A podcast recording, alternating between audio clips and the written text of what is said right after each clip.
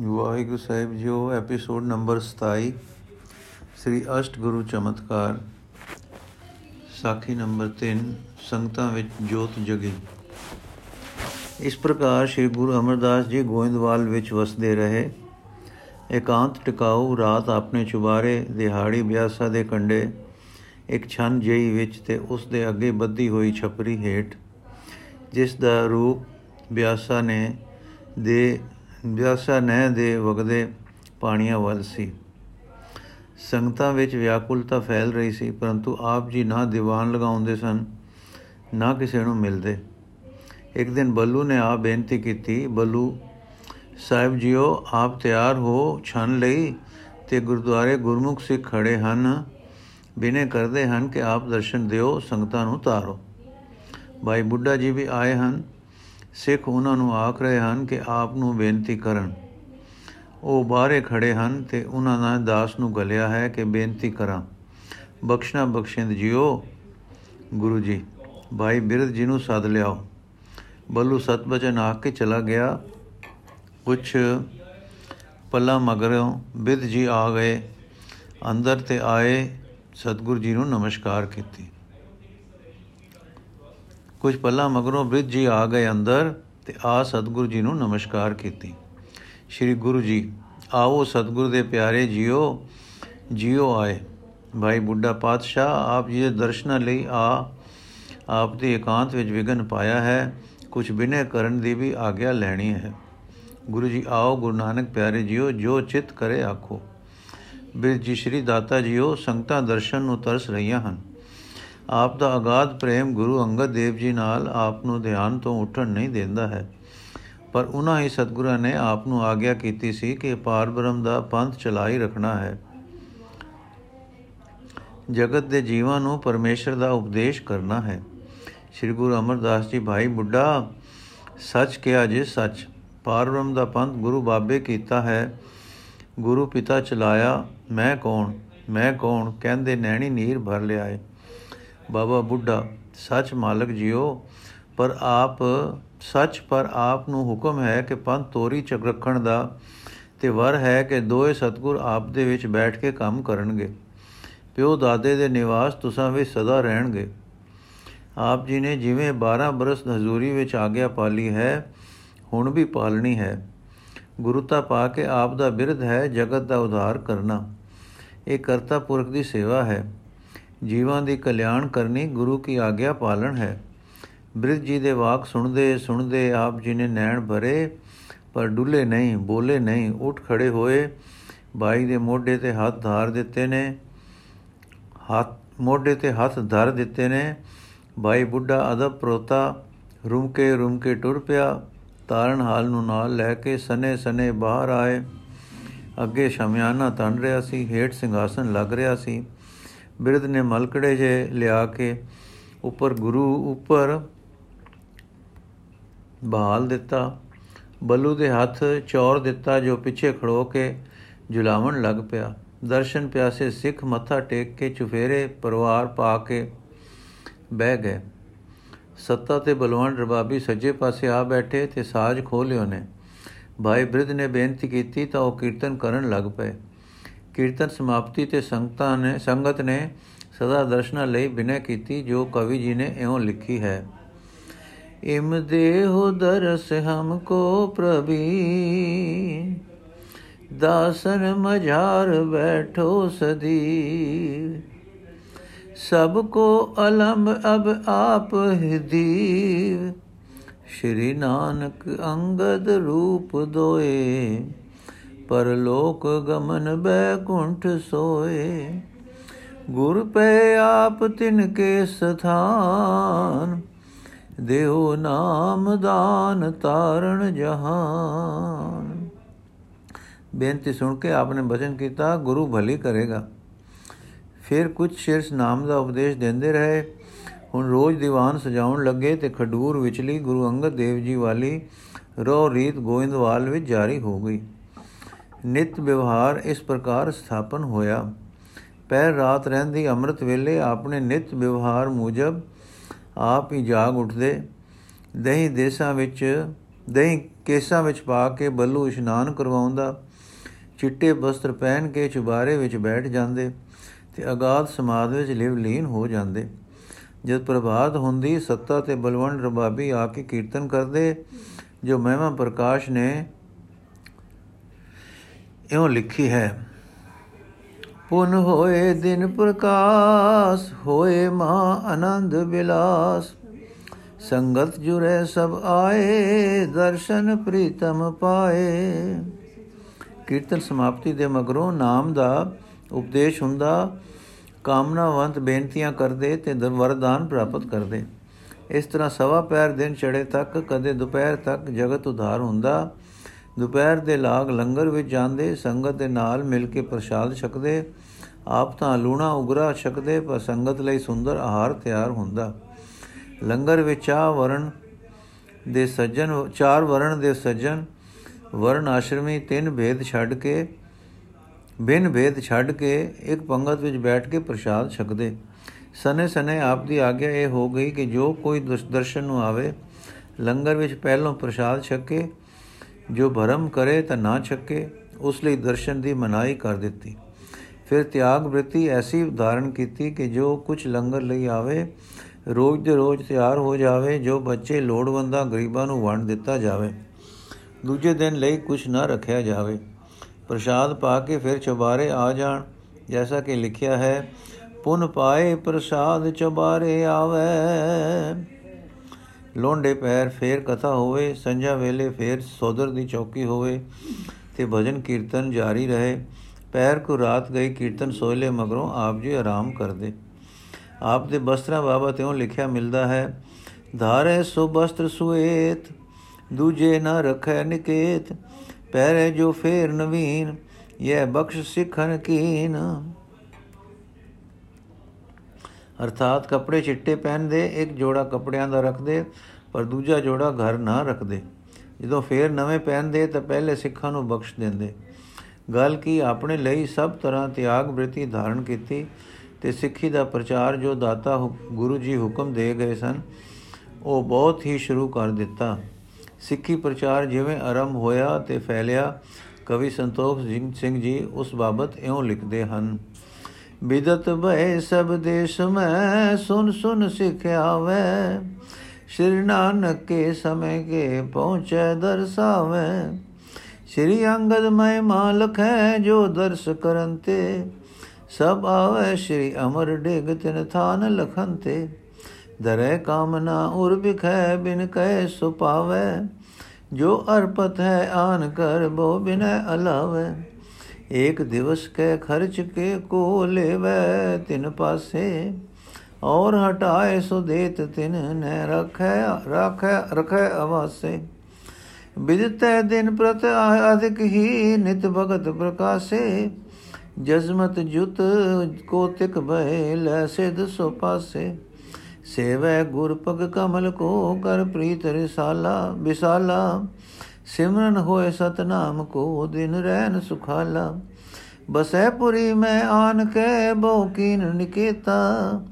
ਕੇਤਕ ਭਈ ਦੁਕਾਨ ਤੈ ਬਹੁ ਬਨਜ ਸਮੇਤਾ। ਸਭਨ ਕੀ ਗੁਜਰਾਨ ਹੋਏ ਦੁਰ ਹੈ ਨਹੀਂ ਕੋਈ।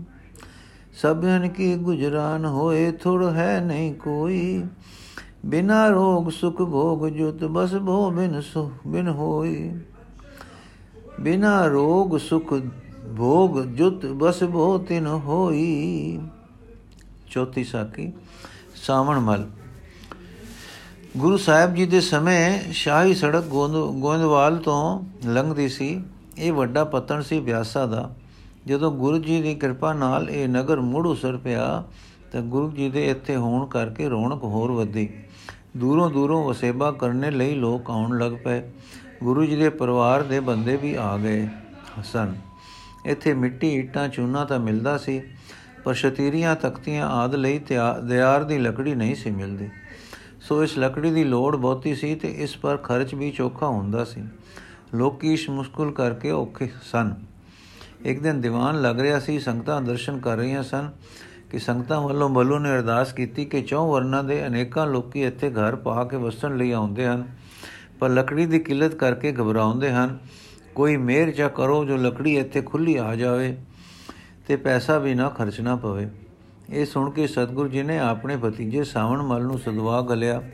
ਜਦੋਂ ਆ ਗਿਆ ਤੇ ਸਾਹਮਣੇ ਹੱਥ ਜੋੜ ਖਲੋਤਾ ਤਾਂ ਬਚਨ ਕੀਤਾ, ਸੁਣ ਸੱਜਣ ਮਲ, ਸਾਜਣ, ਸੁਣ ਸਾਵਣ ਮਲ, ਬੱਚਾ, ਜਿਨ੍ਹਾਂ ਪਹਾੜਾਂ ਵਿੱਚੋਂ ਬਿਆਸਾ ਹੁੰਦੀ ਹੈ, ਉਹਨਾਂ ਵਿੱਚ ਇੱਕ ਹਰੀਪੁਰ ਨਾਮੇ ਰਿਆਸਤ ਹੈ। ਉੱਥੇ ਜਾਓ। ਉਸ ਥਾਂ ਤੋਂ ਸ਼ਤੀਰੀਆਂ ਆਦ ਲਈ ਲੱਕੜੀ ਲੈ ਕੇ ਬਿਆਸਾ ਦੇ ਰਸਤੇ ਯੋਗ ਪ੍ਰਬੰਧ ਕਰਕੇ ਇੱਥੇ ਘੱਲ ਦਿਓ। ਨਾਲ ਮੁਹਾਣੇ ਆਉਣ ਤੇ ਇੱਥੋਂ ਦੇ ਮੁਹਾਣੇ ਹਲਕੇ ਸੰਭਾਲ ਸੰਭਾਲ ਲੈਣਗੇ। ਸਾਵਣ ਮਲ ਨੇ ਹੁਕਮ ਸੁਣ ਕੇ ਬਿਨਾਂ ਕੀਤੀ ਕਿ ਜਿਉ ਕੁਝ ਪਦਾਰਥ ਮਿਲ ਜਾਵੇ, ਜੇ ਉਹਨਾਂ ਲੋਕਾਂ ਨੂੰ ਮੁੱਲ ਵਜੋਂ ਦੇ ਸਕਾਂ, ਤਾਂ ਗੁਰੂ ਜੀ ਨੇ ਕਿਹਾ, ਭਾਈ, ਪਦਾਰਥ ਸਾਡਾ ਵਾਹਿਗੁਰੂ ਹੈ, ਉਸ ਦੇ ਭਰੋਸੇ ਚਲਾ ਜਾ, ਉਹ ਕਰਨ ਕਾਰਨ ਕਾਰਜ ਸਾਰ ਦੇਵੇਗਾ। ਸਾਵਣ ਮਲ ਨੇ ਸਿਰ ਨਿਵਾ ਦਿੱਤਾ ਤੇ ਸਤ ਬਚਨ ਕਹਿ ਕੇ ਤਿਆਗ ਤਿਆਰੀ ਕਰਨ ਲਈ ਘਰ ਚਲਾ ਗਿਆ। ਅਗਲੇ ਦਿਨ ਜਦ ਸਾਵਣ ਮਲ ਵਿਦਾਇਗੀ ਲੈਣ ਆਇਆ, ਤਾਂ ਸਾਵਣ ਮਲ ਦੀ ਮਾਂ ਵੀ ਨਾਲ ਆ ਹਾਜ਼ਰ ਹੋਈ ਤੇ ਬੋਲੀ, ਇਹ ਸੱਚੇ ਸਤਗੁਰ ਪਹਾੜਾਂ ਵਿੱਚ ਜਾਦੂ ਗਰਨੀਆਂ ਤੇ ਚਾਕਣੀਆਂ ਰਹਿੰਦੀਆਂ, ਸੁਣਦੀ ਸੁਣੀਂਦੀਆਂ ਹਨ, ਜੋ ਕਲੇਜੇ ਕੱਢ ਲੈਂਦੀਆਂ ਹਨ। ਮੇਰੇ ਪੁੱਤਰ ਦੀ ਮੈਨੂੰ ਉੱਥੇ ਸਲਾਮਤੀ ਨਹੀਂ ਦਿਸਦੀ। ਇੱਕੋ ਮੇਰਾ ਪੁੱਤਰ ਹੈ, ਇਸ ਦੀ ਰੱਖਿਆ ਕਰੋ। ਕੋਈ ਬਲ ਬਖਸ਼ੋ ਕੋਈ ਨਿਸ਼ਾਨੀ ਦਿਓ ਜਿਮ ਕਰ ਇਸ ਉੱਤੇ ਕਿਸੇ ਦਾ ਬਲ ਨਾ ਪਵੇ। ਗੁਰੂ ਜੀ ਸੁਣ ਕੇ ਮੁਸਕਰਾਏ ਤੇ ਹੱਥ ਹੱਥ ਦਾ ਰੁਮਾਲ ਸਾਵਣ ਮਲ ਨੂੰ ਦੇ ਕੇ ਬੋਲੇ, ਤੇਰੇ ਪੁੱਤਰ ਦਾ ਰਾਖਾ ਵਾਹਿਗੁਰੂ ਹੈ, ਜਿਸ ਦੇ ਹਿਰਦੇ ਉਸ ਦਾ ਨਾਮ ਵਸਾ ਦਿੱਤਾ ਹੈ। ਇਸ ਪਰ ਕਿਸ ਦਾ ਕਿਸ ਦਾ ਪ੍ਰਭਾਵ ਪੈਣਾ ਹੈ? ਇਸ ਦਾ ਪ੍ਰਭਾਵ ਸਭਨਾ ਉੱਤੇ ਪਏਗਾ। ਅਗਲੇ ਦਿਨ ਆਗਿਆ ਪਾ ਕੇ ਸਾਵਣ ਮਲ ਟੁਰ ਪਿਆ ਤੇ ਸਨੇ ਸਨੇ ਜਾ ਹਰੀਪੁਰ ਪਹੁੰਚਾ। ਸਤ ਕਰਤਾਰ ਸਤ ਕਰਤਾਰ ਕਰਦਾ ਨਗਰੀ ਵਿੱਚ ਜਾ ਵੜਿਆ। ਸ਼ਹਿਰ ਦੇ ਵਾਸੀ ਸੋਹਣੀ ਮੂਰਤ ਤੇ ਪ੍ਰਭਾਵਸ਼ਾਲੀ ਨੁਹਾਰ ਦੇਖ ਕੇ ਆਏ ਇਕੱਠੇ ਹੋਏ। ਸੁਖ ਸਾਂਦ ਪੁੱਛੀ ਤੇ ਆਪ ਦੇ ਸੁਖ ਦੇ ਬਚਨ, ਆਪ ਦੇ ਮੁਖ ਦੇ ਬਚਨ ਸੁਣੇ। ਫਿਰ ਹੋਰ ਆਦਰ ਦਿੱਤੋ ਨੇ ਤੇ ਇੱਕ ਸੋਹਣੇ ਥਾਂ ਟਿਕਾਣਾ ਕਰਵਾ ਦਿੱਤਾ। ਅਨ ਪਾਣੀ ਦਾ ਪ੍ਰਬੰਧ ਵੀ ਉਹਨਾਂ ਨੇ ਹੀ ਕਰ ਦਿੱਤਾ। ਆਪ ਦਾ ਉਸ ਵੇਲੇ ਦਾ ਉਪਦੇਸ਼ ਸੁਣ ਕੇ ਜੋ ਲੋਕ ਘਰੀ ਗਏ, ਉਹਨਾਂ ਨੇ ਜਾ ਮਹਿਮਾ ਕੀਤੀ। ਅਗਲੇ ਅਗਲੇ ਦਿਨ ਆਪ ਦੇ ਡੇਰੇ ਬਹੁਤ ਲੋਕ ਆਏ ਤੇ ਆਪ ਦਾ ਕੀਰਤਨ ਤੇ ਉਪਦੇਸ਼ ਸੁਣ ਕੇ ਖੁਸ਼ੀ ਹੋਏ। ਸ਼ਹਿਰ ਵਿੱਚ ਧੁੰਮ ਹੋਈ ਕਿ ਗੁਰੂ ਨਾਨਕ ਦਾ ਇੱਕ ਸ਼ਰਕਰਨੀ ਵਾਲਾ ਮਹਾਤਮਾ ਆਇਆ ਹੈ। ਇਉਂ ਪਰਚਾ ਪੈ ਗਿਆ ਤੇ ਲੋਕੀ ਬਹੁਤੇ ਆਉਣ ਲੱਗ ਪਏ। ਉਪਦੇਸ਼ ਸੁਣ ਸੁਣ ਸੁਖੀ ਹੋਣ ਤੇ ਨਾਮ ਲੈਣ ਲੱਗ ਪਏ। ਅਜੇ ਕੁਝ ਦਿਨ ਹੀ ਹੋਏ ਸਨ ਕਿ ਇੱਕ ਦਿਨ ਦੋ ਤਰੇ ਆਦਮੀ ਆਏ ਤੇ ਹੱਥ ਜੋੜ ਕੇ ਆਖਣ ਲੱਗੇ हे ਗੁਰੂ ਨਾਨਕ ਦੇ ਤਾਰੇ, ਕੋਈ ਤੁਸੀਂ ਨਾਨਕ ਦੇ ਦੇਸ਼ ਵਿੱਚ, ਨਾਨਕ ਦੇ ਦੇਸ਼ ਵਿੱਚ ਸਭ ਗੁਪਤ ਸ੍ਰਿਸ਼ਟੀ ਰਹਿੰਦੀ ਸੀ। ਸੁਣਿਆ ਕਿ ਕਿ ਕੋਈ ਤੁਸੀਂ ਵੀ ਰੇਖ ਵਿੱਚ ਵੇਖ ਮਾਰੋ, ਸੁਣਿਆ ਸੀ ਕਿ ਗੁਰੂ ਨਾਨਕ ਦੇ ਵਸ ਵਿੱਚ ਸਭ ਗੁਪਤ ਸ੍ਰਿਸ਼ਟੀ ਰਹਿੰਦੀ ਸੀ। ਸਾਵਣ ਮਲਕੀ ਹੋਇਆ ਹੈ? ਇੱਕ ਆਦਮੀ ਰਾਜਾ ਦੇ ਪੁੱਤਰ ਨੂੰ ਡਾਇਣ ਨੇ ਦੱਸਿਆ ਹੈ, ਕਲੇਜਾ ਮੁੱਠ ਲਈ ਬੈਠਾ ਹੈ, ਬਸ ਅੱਜ ਮਰਿਆ ਕਿ ਕੱਲ। ਤਰੇ ਦਿਨ ਹੋ ਗਏ ਹਨ। ਰਾਜਾ ਰਾਣੀ ਸਭ ਸੁਖੀ ਹਨ। ਸਾਵਣ ਮਲ ਰਾਜਾ ਕਿੱਥੇ ਹੈ? ਮਾਨੁਕ ਇਥੋਂ ਥੋੜੀ ਦੂਰ ਇੱਕ ਚਿੜੀ, ਰਿੜੀਏ ਪੁਰ ਰਾਜੇ ਦਾ ਬੰਗਲੂ ਹੈ। ਉੱਥੇ ਲਈ ਬੈਠੇ ਹਨ। ਕਈ ਧਾਗੇ, ਤਵੀਤ, ਖੇਡਾਂ ਹੋਏ, ਹਾਲ ਖੇਡੇ ਗਏ, ਕਲਮਾ ਪੜਾਈਆਂ ਕੋਈ ਪੇਸ਼ ਨਹੀਂ ਗਈ। ਵੈਦ ਵੀ ਜੋਰ ਲਾ ਸਕਾ ਹੈ। ਆਪ ਗੁਰੂ ਕੇ ਹੋ। ਚਲੋ ਕੋਈ ਰੇਖ ਵਿੱਚ ਵੇਖ ਮਾਰੋ। ਸਾਵਣ ਮਲ ਜੀ ਸੁਣ ਕੇ ਉੱਠੇ ਤੇ ਮੁਖ, ਮੁਖੋਂ ਕਿਸੇ ਮਿੱਠੀ ਸੁਰ ਵਿੱਚ ਕਿਹਾ, ਧੰਨ ਗੁਰੂ ਨਾਨਕ, ਹੁਣ ਆਪ ਜੀ ਸੱਦਣ ਆਇਆਂ ਦੇ ਨਾਲ ਤੁਰ ਪਏ। ਇਹਨਾਂ ਪੁਰਖਾਂ ਨੇ ਜਰਾ ਅੱਗੇ ਜਾ ਰਾਜੇ ਨੂੰ ਦੱਸਿਆ ਕਿ ਉਹ ਆਪ ਤੇ ਵਜ਼ੀਰ ਆ ਕੇ ਸਾਵਣ ਮਲ ਜੀ ਨੂੰ ਬੰਗਲੇ ਵਿੱਚ ਲੈ ਗਏ। ਸਾਵਣ ਮਲ ਜੀ ਨੇ ਬੱਚੇ ਵੱਲ ਗੋਕ ਨਾਲ ਡਿੱਠਾ। ਹੱਥ ਵਿੱਚ ਉਸ ਦਾ ਹੱਥ ਲੀਤਾ, ਫੇਰ ਸਿਰਾਣੇ ਦਾਉ ਬਹਿ ਗਏ ਤੇ ਸਿਰ ਤੇ ਹੱਥ ਫੇਰਨ ਲੱਗ ਪਏ। ਅੱਧਾ ਅੱਖਾਂ ਮੀਟ ਲਈਆਂ ਤੇ ਮਦਮ ਮਦਮ ਆਵਾਜ਼ ਆਵੇ, ਧੰਨ ਗੁਰੂ ਅਮਰਦਾਸ, ਧੰਨ ਗੁਰੂ ਅਮਰਦਾਸ, ਰਾਜਕੁਮਾਰ ਜੋ ਚਿਚਲਾ ਚਹਿਲਾ ਉੱਠਦਾ ਨਹੀਂ ਸੀ ਥੋੜੀ ਦੇਰ ਵਿੱਚ ਸੌਂ ਗਿਆ। ਹੁਣ ਆਪ ਨੇ ਜੇਬ ਵਿੱਚੋਂ ਗੁਰੂ ਦਾ ਬਖਸ਼ਿਆ ਰੁਮਾਲ ਕੱਢਿਆ ਤੇ ਬੱਚੇ ਦੇ ਸਿਰ ਪਾ ਦਿੱਤਾ।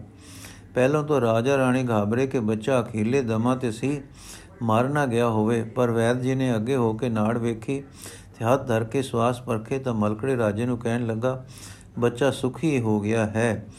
ਬਚ ਜਾਣ ਦੀ ਆਸ ਲੱਗ ਪਈ ਹੈ। ਦੋ ਪੱਕੀਆਂ ਘੜਾ ਘੜੀਆਂ ਮਗਰੋਂ ਸਾਵਣ ਮਲ ਨੇ ਰੁਮਾਲ ਚਾ ਲਿਆ ਤੇ ਰਾਜਕੁਮਾਰ ਦੇ ਨੈਣ ਖੁੱਲੇ ਜੋ ਵੈਦ ਨੇ ਦੇਖੇ ਤੇ ਰਾਜੇ ਨੂੰ ਵਧਾਈ ਦਿੱਤੀ। ਆਖਿਆ, ਰਾਜਾ, ਹੁਣ ਰਾਜਕੁਮਾਰ ਬਚ ਗਿਆ ਹੈ। ਆਹੋਰ ਸ਼ਮਨ ਹੋ ਗਈ ਹੈ। ਸਾਵਣ ਮਲ ਜੀ ਹੁਣ ਵਿਦਾ ਹੋਣਾ ਚਾਹੁੰਦੇ ਸਨ, ਪਰ ਰਾਣੀ ਤੇ ਰਾਜਾ ਨੇ ਕਿਹਾ, ਅੱਜ ਦੀ ਰਾਤ ਸਾਡੇ ਕੋਲ ਰਹੋ। ਮਤੇ ਡਾਕਣੀ ਫੇਰ ਹੱਲਾ ਕਰ ਦੇਵੇ। ਸਾਵਣ ਮਲ ਜੀ ਮੁਸਕਰਾਏ, ਬੋਲੇ, ਸਤ ਬਚਨ। ਉਹ ਰਾਤ ਰਾਤ ਆਪ ਉੱਥੇ ਹੀ ਰਹੇ। ਬੱਚੇ ਦੇ ਸਾਰੇ ਲੱਛਣ ਠੀਕ ਹੋ ਚੁੱਕੇ ਸਨ। ਰਾਤ ਆਰਾਮ ਨਾਲ ਸੁੱਤਾ ਰਿਹਾ। ਸਵੇਰੇ ਚੁਫੇਰਿਓਂ ਵਧਾਈਆਂ ਮਿਲਣ ਲੱਗੀਆਂ। ਬੰਗਲੇ ਤੇ ਹੁਣ ਮਹਿਲਾ ਨੂੰ ਆਏ ਤੇ ਸਾਵਣ ਮਲ ਨੂੰ, ਬੰਗਲੇ ਤੋਂ ਹੁਣ ਮਹਿਲਾ ਨੂੰ ਆਏ ਤੇ ਸਾਵਣ ਮਲ ਨੂੰ ਪਾਲਕੀ ਤੇ ਚੜਾ ਕੇ ਬੜੇ ਆਦਰ ਨਾਲ ਮਹਿਲ ਹੀ ਲਿਆਏ। ਇੱਕ ਸੁੰਦਰ ਸਜੇ ਹੋਏ ਹਿੱਸੇ ਵਿੱਚ ਡੇਰਾ ਕਰਵਾਇਆ ਤੇ ਹਰ ਤਰ੍ਹਾਂ ਦੇ ਆਦਰ ਭਾ ਕੀਤੇ। ਇਸ ਤਰ੍ਹਾਂ ਸਾਵਣ ਮਲ ਦਾ ਪ੍ਰਤਾਪ ਬਹੁਤ ਵੱਧ ਗਿਆ। ਇੱਥੋਂ ਤਾਈ ਕਿ ਰਾਜਾ ਆਪ ਦੇ ਉਪਦੇਸ਼ ਨਾਲ ਗੁਰ ਮੰਤਰ ਦਾ ਧਾਰਣੀ ਹੋ ਗਿਆ, ਜੈਸਾ ਲਿਖਿਆ ਹੈ। ਕਿਤਕ ਦਿਵਸ ਮੈਂ ਨ੍ਰਿਪ ਸਿੱਖ ਹੋਇਓ? ਪੁਨ ਸਭ ਸਿੱਖੀ ਕੇ ਮਗ ਆਏ। ਵਾਹਿਗੁਰੂ ਸਿਮਰੈ ਸੁਖ ਪਾਵੈ। ਚਿਤ ਇੱਛਾ ਕਹਿ ਦੇਤ ਪੁਜਾਏ। ਸਾਵਣ ਮਲ ਦਾ ਐਸ਼ਵਰਜ ਬੜ ਗਿਆ, ਬਣ ਗਿਆ। ਰਾਜਾ ਸਿੱਖ, ਪਰਜਾ ਸਿੱਖ ਸਿੱਖੀ ਦਾ ਪ੍ਰਚਾਰ ਟੁਰ ਪਿਆ। ਆਪ ਜੀ ਉਪਦੇਸ਼ ਵੀ ਕਰਨ, ਪਰ ਆਪਣੀ ਬਣ ਰਹੀ ਪ੍ਰਭਤਾ ਦਾ ਸੁਖ ਵੀ ਮਾਣ। ਇੱਕ ਦਿਨ ਰਾਜਾ ਨੇ ਸ੍ਰੀ ਗੁਰੂ ਜੀ ਜਸ ਸੁਣਨਾ, ਸੁਣਦਾ ਸੁਖੀ ਹੁੰਦਾ ਸੀ। ਕੋਈ ਸੇਵਾ ਪੁੱਛੀ ਤਾਂ ਸਾਵਣ ਮਲ ਨੇ ਗੋਇੰਦਵਾਲ ਦੇ ਵਸਾਵਣ ਦਾ ਸਾਰਾ ਹਾਲ ਦੱਸਿਆ ਤੇ ਲੱਕੜੀ ਦੀ ਲੋੜ ਜਣਾਈ ਤੇ ਕਿਹਾ ਕਿ ਮੈਂ ਤਾਂ ਲੱਕੜੀ ਲੈਣ ਵਾਸਤੇ ਆਪ ਦੇ ਰਾਜ ਵਿੱਚ ਆਇਆ ਸੀ ਤੇ ਇਹ ਕਾਰਨ ਕਰਤਾਰ ਨੇ ਬਣਾ ਦਿੱਤੇ ਕਿ ਆਪ ਦੇ ਬੱਚੇ ਦਾ ਕਾਰਜ ਸਮਰ ਗਿਆ ਤੇ ਗੁਰਸਿੱਖੀ ਦਾ ਪ੍ਰਚਾਰ ਟੁਰ ਪਿਆ। ਰਾਜਾ ਨੇ ਕਿਹਾ, ਜਿਸ ਗੁਰੂ ਦੇ ਆਪ ਸਿੱਖੋ ਉਸ ਦਾ ਨਾਮ ਹੀ ਉਸ ਦਾ ਉਹ ਤਾਂ ਰਾਮ ਦਾ ਹੀ ਰੂਪ ਸਮਝਣੇ ਚਾਹੀਏ, ਜਿਨ੍ਹਾਂ ਨੇ ਆਪ ਨੂੰ ਐਨੀ ਸ਼ਕਤੀ ਬਖਸ਼ੀ ਹੈ। ਉਹਨਾਂ ਦੀ ਲੋੜ ਪੂਰਨੀ ਤਾਂ ਸਾਡੇ ਪਰਮ ਪੂਜੇ, ਪਰਮ ਪੁੰਨੇ ਜਾਗਣੇ ਹਨ। ਇਹ ਕਹਿ ਕੇ ਰਾਜਾ ਨੇ ਲੱਕੜੀ ਘਲਣੇ ਦੀ ਬੜੀ ਉਤਾਵਲ ਕੀਤੀ। ਜਿਤਨੀ ਸਾਵਣ ਮਲ ਨੇ ਆਖੀ, ਉਸ ਤੋਂ ਵੀ ਵਧੇਕ ਸ਼ਤੀਰੀਆਂ ਤੋੜ ਦਿੱਤੀਆਂ। ਨਾਲ ਤਾਰੂ ਗਏ ਤੇ ਲੱਕੜੀ ਗੋਇੰਦਵਾਲ ਪਹੁੰਚ ਗਈ। ਗੁਰੂ ਸਾਹਿਬ ਜੀ ਨੇ ਕਿਤੇ ਵੰਡ ਕਿਵੇਂ ਵੰਡ ਕੀਤੀ? ਕਵੀ ਜੀ ਇਉਂ ਲਿਖਦੇ ਹਨ ਦਰਿਆ ਵਿੱਚ ਲੱਕੜੀ। ਵਹਿਰ ਨਿਕਾਸੀ ਸਤਗੁਰ ਹੋਰੀ, ਪਰੇ ਆਪ ਹੋਏ ਦੇਈ ਵੰਡਾਏ। ਜਿਤਕ ਚਹਿਤ ਨਰ ਦੇਈ, ਜਿਤਕ ਤਿਨ ਤੇ ਸਭ ਗਏ, ਲਪਣੀ ਥਾਏ। ਨਿਜ ਕੁਟਮ ਕੇ ਮਾਨਦ ਜੇਈ ਬਿਪਰ ਬ੍ਰਿੰਦ ਕੋ ਬਾਣ ਸੁਧੀਨ। ਬਾਈ ਜਾਤ ਜੋ ਖਤਰੀ ਕੁਲ ਕੀ ਗੋਮਿੰਦਵਾਲ ਬਾਸ ਤਿਨ ਲੀਨ। ਸਰਬ ਜਾਤ ਸਿਖ ਸਦਨ ਕੇ ਕਰੇ ਕਰੇ ਤੈ ਤ੍ਰਿਣ ਕਾਸ਼ਟ ਜੇ ਨਿਜ ਘਰ ਕੀਨ। ਬਸਨਹਾਰ ਪੁਨ ਅਪਰ ਜੇ ਮਾਨਵ ਖਾਂਜਤ, ਬਾਂਝਤ ਬਾਂਛਤ ਦੀਨਸ ਗੁਰ ਪ੍ਰਧੀਨ, ਪੁਦ ਗੁਰ ਪ੍ਰਧੀਨ। ਗੁਰੂ ਪ੍ਰਬੀਨ, ਸ੍ਰੀ ਗੁਰੂ ਅਮਰਦਾਸ ਹੋਏ ਠਾਂਡੇ, ਧਾਮਨ ਕੀ ਅਵਨੀ ਅਵਲੋਕ। ਜਥਾ ਜੋਗ ਬਾਟੀ ਸਤਹਨ ਕੀ, ਲੋਕ ਲੈ ਕਰ ਮੁਦਿਤ ਭਏ ਸਭ ਲੋਕ। ਆਪ ਆਪਨੇ ਰਚੇ ਸਦਨ ਸੁਭ ਜੋ ਗੁਰ ਵੈ ਗੁਰਦੇਈ ਸੋਲੀ ਨੀ ਰੋਕ। ਬੜੇ ਭਾਗ ਤਿਨ ਜਿਨ ਭਾਲ ਹੋਤੇ, ਤਬ ਬਸੇ ਸਦਨ ਮੈਂ ਸਦਾ ਅਸ਼ੋਕ। ਇਧਰ ਲੱਕੜੀ ਪਹੁੰਚੀ ਤੇ ਸਭ ਦੇ ਕਾਰਜ ਸੁਧਰ ਗਏ। ਉਧਰ ਸਾਵਣ ਮਲ ਜੀ ਹਰੀਪੁਰ ਰਿਆਸਤ ਵਿੱਚ ਸੁਖ ਮਾਣਦੇ ਰਹੇ। ਦਿਨੋ ਦਿਨ ਮਨ ਵਿੱਚ ਇਹ ਗੱਲ ਪੱਕੀ ਹੁੰਦੀ ਗਈ ਕਿ ਹੁਣ ਪ੍ਰਤਾਪ ਛੋੜ ਕੇ ਕਾਸ਼ ਨੂੰ ਘਰ ਜਾਣਾ ਹੈ, ਇੱਥੇ ਹੀ ਟਿਕੇ ਰਹੀਏ। ਇਉਂ ਕਈ ਮਹੀਨੇ ਬੀਤ ਗਏ, ਇੱਕ ਦਿਨ ਸਤਿਗੁਰੂ ਜੀ ਦੇ ਮਨ ਵਿੱਚ ਆਈ ਕਿ ਮਾਇਆ ਬੜੀ ਚੰਚਲ ਹੈ। ਸਭ ਦੇ ਦੁਆਲੇ ਘੁੰਮਦੀ ਤੇ ਜਾਲ ਵਿਛਾਉਂਦੀ ਹੈ। ਸਾਵਣ ਮਲ ਵੀ ਸਿੱਧੀਆਂ ਦਿਖਾ ਕੇ ਐਸ਼ਵਰਜਵਾਨ ਹੋ ਗਿਆ ਹੈ। ਗਾਲ ਇਸ ਦੀ ਥੋੜੀ ਹੈ, ਵਿਰਾਗ ਅਜੇ ਕੱਚਾ ਹੈ। ਮਾਇਆ ਵਿੱਚ ਫਸ ਕੇ ਮੁਕਤ ਮਾਰਗ ਤੋਂ ਗੁੰਮ। ਗੁਸਣ ਲੱਗਾ ਹੈ, ਉਸ ਦੀ ਮਾਂ ਡਰਦੀ ਸੀ ਕਿ ਕੋਈ ਡੈਣ ਨਾ ਵਸ ਕਰ ਲਵੇ ਜਾਂ ਖਾ ਜਾਵੇ। ਮੇਰੇ ਨਿਗਰ ਨੂੰ। ਉਹ ਗੱਲ ਇਉਂ ਸੱਚ ਹੋ ਚੱਲੀ ਹੈ ਕਿ ਮਾਇਆ ਡਾਇਣ ਨੇ ਵੇੜ ਲਿਆ ਹੈ। ਬਰਖੁਰਦਾਰ ਨੂੰ ਇਸ ਦੀ ਰੱਖਿਆ ਕਰਨੀ ਲੋੜੀਏ। ਰਿੱਧ ਸਿੱਧ ਪ੍ਰਾਪਤ ਹੋ ਜਾਣ ਤੇ ਮਨ ਹੰਕਾਰ ਵਿੱਚ ਚਲਾ ਜਾਂਦਾ ਹੈ। ਫਿਰ ਐਸ਼ਵਰਜ ਵਿੱਚ ਫਸ ਜਾਂਦਾ ਹੈ। ਫਿਰ ਭਗਤੀ ਦਾ ਮਾਰਗ ਇਸ ਤੋਂ ਦੂਰ ਰਹਿ ਜਾਂਦਾ ਹੈ। ਜਿਸ ਦਾ ਪ੍ਰਯੋਜਨ ਕੀ ਕਲਿਆਣ ਤੇ ਲੈ ਜਾਣਾ ਸੀ। ਸੋ ਸਤਗੁਰੂ ਜੀ ਨੇ ਸਾਵਣ ਮਲ ਨੂੰ ਸਦਵਾ ਘਲਿਆ। ਸੱਦਾ ਪਹੁੰਚਣ ਦੇ ਸਾਵਣ ਮਲ ਨੂੰ ਗੁਰੂ ਪ੍ਰਤਾਪ ਦੀ ਮਹੱਤਤਾ ਦਾ ਝਲਕਾ ਵਜਾ। ਹੋਸ਼ ਆ ਗਈ ਤੇ ਮਨ ਦੇ ਲਾਲਚੀ ਹੋ ਜਾਣ ਤੇ ਲਜਾ ਵੀ ਆਈ। ਸੋ ਗੁਰੂ ਦਾ ਧਿਆਨ ਧਰ ਕੇ ਤਿਆਗੀ ਕਰ ਦਿੱਤੀ, ਤਿਆਰੀ ਕਰ ਦਿੱਤੀ। ਪਰ ਨਾਲ ਹੀ ਇਹ ਗੱਲ ਵਿੱਚ ਫੁਰੀ ਕਿ ਰਾਜਾ ਨੂੰ ਵੀ ਗੁਰੂ ਕੀ ਸ਼ਰਨ ਲੈ ਚੱਲਾਂ। ਜੋ ਗੁਰੂ ਤੇ ਇਹ ਸਿੱਖ ਪਰਸਪਰ ਮਿਲ ਪੈਣ ਤੇ ਮੈਨੂੰ ਜੋ ਮਾਇਆ ਪਈ ਹੈ, ਉਹ ਦੂਰ ਹੋ ਜਾਵੇ। ਮੈਂ ਤਾਂ ਦਾਸ ਹਾਂ, ਗੁਰੂ ਦਾ, ਗੁਰੂ ਕਾ ਤੇ ਦਾਸ ਬਣਿਆ ਰਹਾ। ਇਸ ਪ੍ਰਕਾਰ ਵਿਚਾਰ ਕੇ ਰਾਜੇ ਨੂੰ ਵੀ ਕਹਿ ਦਿੱਤੋਸ ਕਿ ਮੈਂ ਹੁਣ ਸਤਿਗੁਰੂ ਦੇ ਚਰਨਾਂ ਵਿੱਚ ਚੱਲਣਾ ਹੈ। ਆਪ ਵੀ ਚਲੋ ਤੇ ਦਰਸ਼ਨ ਕਰਕੇ ਕ੍ਰਿਤ ਕ੍ਰਿਤ ਹੋਵੋ। ਮਾਲਕ ਉਹ ਹਨ, ਮੈਂ ਤਾਂ ਦਾਸ ਹਾਂ ਤੇ ਇੱਕ ਸੇਵਾ ਲਈ ਆਇਆ ਸਾਂ, ਜੋ ਗੁਰੂ ਜੀ ਗੁਰੂ ਨੇ ਆਪ ਸਿਰੇ ਚੜਵਾ ਲਈ ਹੈ। ਇਹ ਗੱਲ ਸੁਣ ਕੇ ਰਾਜਾ ਰਾਣੀਆਂ ਤੇ ਟਿੱਕੇ ਸਮੇਤ ਤਿਆਰ ਹੋ ਪਿਆ। ਚੰਗੇ ਰਾਜਸੀ ਠਾਠ ਵਿੱਚ ਸਫ਼ਰ ਦੀ ਤਿਆਰੀ ਹੋਈ ਤੇ ਸਨੇ ਸਨੇ ਸਫ਼ਰ ਕਰਦੇ ਗੋਇੰਦਵਾਲ ਆਪ ਪਹੁੰਚੇ। ਰਾਜੇ ਦਾ ਸੋਹਣੇ ਥਾਂ ਡੇਰਾ ਕਰਵਾ ਕੇ ਆਪ ਸਾਵਣ ਮਲ ਗੁਰੂ ਕੇ ਹਜ਼ੂਰ ਹਾਜ਼ਰ ਹੋਇਆ। ਕੁਛ ਸ਼ਰਮਾਕਲ ਜੇ ਰੰਗ ਵਿੱਚ ਮੱਥਾ ਟੇਕ ਕੇ ਬੈਠ ਗਿਆ ਤੇ ਮੂੰਹ ਤੇ ਸੰਕੁਚਦੇ ਸੰਕੁਚਦੇ ਪਦ ਨਿਕਲਿਆ, ਤਰਾਹੇ ਮਾਂ, ਸਤਿਗੁਰੂ ਜੀ ਮੁਸਕਰਾਏ ਤੇ ਬੋਲੇ, ਦੇਖ ਬੇਟਾ, ਸਾਡਾ ਮਾਰਗ ਵਸਮਾਦ ਰੰਗ ਹੈ, ਇਸ ਦਾ ਫਲ ਹੈ ਕਲਿਆਣ। ਹੋਰ ਲੋਕ ਵਿਭੂਤੀਆਂ ਪ੍ਰਾਪਤ ਕਰਦੇ ਹਨ, ਰਿਧੀਆਂ ਸਿਧੀਆਂ ਵਿੱਚ ਫਸ ਜਾਂਦੇ ਹਨ ਰਿਤ ਸਿਧ ਅਵਰਾ ਸਾਧ ਗੁਰੂ ਬਾਬੇ ਨੇ ਫਰਮਾਇਆ ਹੈ। ਰਿਧੀਆਂ ਸਿਧੀਆਂ ਦਾ ਜੋ ਸਵਾਦ ਹੈ, ਉਹ ਅਵਰਾ ਸਾਧ ਹੈ। ਹਨੇਰੇ ਵਿੱਚ ਰੱਖਦਾ ਹੈ, ਪਾਰ ਬ੍ਰਹਮ ਦੇ ਦਰਸ਼ਨ ਨਹੀਂ ਹੋਣ ਦਿੰਦਾ, ਕਿਉਂਕਿ ਇਹ ਵੀ ਅਨਾਤਮ ਰਸ ਹੈ। ਸਭ ਤੋਂ ਉੱਚੀ ਵਸਤੂ ਨਾਮ ਹੈ, ਜੋ ਨਾਮੀ ਵਿੱਚ ਲੈ ਜਾਂਦੀ ਹੈ। ਰਿਧੀਆਂ ਸਿਧੀਆਂ ਚਾਹੇ ਨਾਮੀ ਪੁਰਖ ਨੂੰ ਪ੍ਰਾਪਤ ਹੋ ਜਾਣ, ਉਹ ਉਹਨਾਂ ਤੋਂ ਆਪ ਨੂੰ ਉੱਚਾ ਰੱਖਦਾ ਹੈ। ਨਾਮ ਵਿੱਚ ਉੱਚਾ ਹੋ, ਨਾਮ ਦੀ ਲਿਵ ਵਿੱਚ ਲੱਗਾ ਰਹੋ। ਗਾਲ ਵਿੱਚ ਢਿੱਲਾ ਨਾ ਹੋ। ਅੰਤਰ ਵਿਰਾਗ ਰੱਖ ਸਭ ਪ੍ਰਾਪਤੀਆਂ ਨਾਲ। ਪ੍ਰੇਮ ਰੱਖ ਵਾ ਵਾ ਦਾਤੇ ਨਾਲ। ਕਰਮ ਆਤਾਂ ਵਿੱਚ ਨਾ ਫਸ। ਸਿਫਤ ਸਲਾਹ ਦੇ ਰਸਤੇ ਵਿਸਮਾਦੀ ਰੰਗ ਮਾਣ। ਭੇਜਣਾ ਤੈਨੂੰ ਹੁਣ ਵੀ ਹੈ ਹੈ ਹਰੀਪੁਰ, ਹੁਣ ਵੀ ਹਰੀਪੁਰ ਹੈ। ਭੇਜਣਾ ਤੈਨੂੰ ਹੁਣ ਵੀ ਹਰੀਪੁਰ ਹੈ। ਉੱਥੇ ਸਿੱਖੀ ਦਾ ਪ੍ਰਚਾਰ ਕਰ, ਤੇਰੀ ਵੀ ਕਲਿਆਣ ਹੋਵੇ ਤੇ ਲੋਕਾਂ ਦੇ ਵੀ ਪਰਸਾਈ ਪ੍ਰੇਮ ਵਿੱਚ ਜਿਉਣਾ ਹੈ। ਹੋਰ ਕਿਸੇ ਲੋਭ ਵਿੱਚ ਨਹੀਂ ਫਸਣਾ। ਸਾਵਣ ਮਲ ਸਮਝ ਗਿਆ ਕਿ ਮੈਂ ਨਾ ਕੇਵਲ ਬਖਸ਼ਿਆ ਗਿਆ ਹਾਂ, ਸਗੋਂ ਹੋਰ ਵਰਾਂ ਨਾਲ ਸੁਭਾਗ ਹੋ ਗਿਆ ਹਾਂ। ਗੁਰੂ ਜੀ ਕੈਸੇ ਕੋਮਲ ਭਾਵਾਂ ਵਾਲੇ ਹਨ ਕਿ ਦੰਡਨ ਦੀ ਥਾਂ ਹੋਰ ਉੱਚਾ ਕਰਦੇ ਤੇ ਤਾਰਦੇ ਹਨ। ਫਿਰ ਸਾਵਣ ਮਲ ਨੇ ਰਾਜਾ ਵੱਲੋਂ ਬੇਨਤੀ ਕੀਤੀ ਕਿ ਰਾਜਾ ਰਣਵਾਸ ਸਣੇ ਸਣੇ ਦਰਸ਼ਨ ਕਰਨਾ ਚਾਹੁੰਦਾ ਹੈ। ਸਾਹਿਬਾ ਨੇ ਕਿਹਾ ਕਿ ਲੰਗਰ ਦਾ ਭੋਜਨ ਉਸ ਨੂੰ ਛਕਾਓ। ਛੱਕੇ ਤੇ ਸਤ, ਮਤ ਸੁਧ ਹੋਵੇ, ਦਰਸ਼ਨ ਨੂੰ ਦੀਵਾਨ ਵਿੱਚ ਆਵੇ, ਸੁੱਖਾ ਨਾਲ ਆਵੇ। ਰਣਵਾਸ ਵੀ ਬੇਸ਼ੱਕ ਨਾਲ ਆਵੇ, ਪਰ ਉਹਨਾਂ ਦਾ ਲਿਬਾਸ ਸਾਦਾ ਹੋਵੇ ਤੇ ਗੁੰਡ ਪਰਦਾ ਕਿਸੇ ਨੂੰ ਨਾ ਹੋਵੇ। ਸਤਸੰਗ ਵਿੱਚ ਸਹਿਜ ਸੁਭਾਅ ਆਉਣਾ ਚਾਹੀਦਾ ਹੈ। ਸੋ ਅਗਲੇ ਦਿਨ ਦਰਬਾਰ ਵਿੱਚ ਰਾਜਾ ਰਾਣੀਆਂ ਤੇ ਹੋਰ ਅਹਿਲਕਾਰ ਜੋ ਨਾਲ ਆਏ ਸਨ, ਹਾਜ਼ਰ ਹੋਏ, ਬੜੇ ਅਦਬ ਤੇ ਭਾਵਨਾ ਨਾਲ ਦਰਸ਼ਨ ਕੀਤੇ, ਉਪਦੇਸ਼ ਸੁਣੇ ਤੇ ਕ੍ਰਿਤ ਕ੍ਰਿਤ ਹੋ ਕੇ ਆਪਣੇ ਡੇਰੇ ਗਏ। ਰਣਵਾਸ ਵਿੱਚੋਂ ਇੱਕ ਰਾਣੀ ਨੇ ਦਰਬਾਰ ਵੜਦਿਆਂ ਹੀ ਗੁੰਡ ਕੱਢ ਲਿਆ ਸੀ। ਉਹ ਬਾਹਰ ਨਿਕਲਦੇ ਹੀ ਝੱਲੀ ਹੋ ਕੇ ਬਨ ਨੂੰ ਭਜ ਗਈ। ਕੁਝ ਦਿਨ ਆਨੰਦ ਲੈ ਕੇ ਰਾਜਾ ਦੇਸ਼ ਨੂੰ ਟੁਰ ਪਿਆ।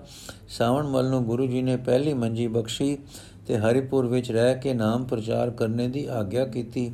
ਗੁਰੂ ਜੀ ਨੇ ਆਪਣੇ ਸਮੇਂ 22 ਮੰਜੀਆਂ ਸਥਾਪਨ ਕੀਤੀਆਂ ਸਨ। ਇਹ ਪਹਿਲੀ ਸੀ। ਵਾਹਿਗੁਰੂ ਜੀ ਕਾ ਖਾਲਸਾ, ਵਾਹਿਗੁਰੂ ਜੀ ਕੀ ਫਤਿਹ। ਅਗਲੀ ਸਾਖੀ ਕੱਲ ਪੜਾਂਗੇ ਜੀ।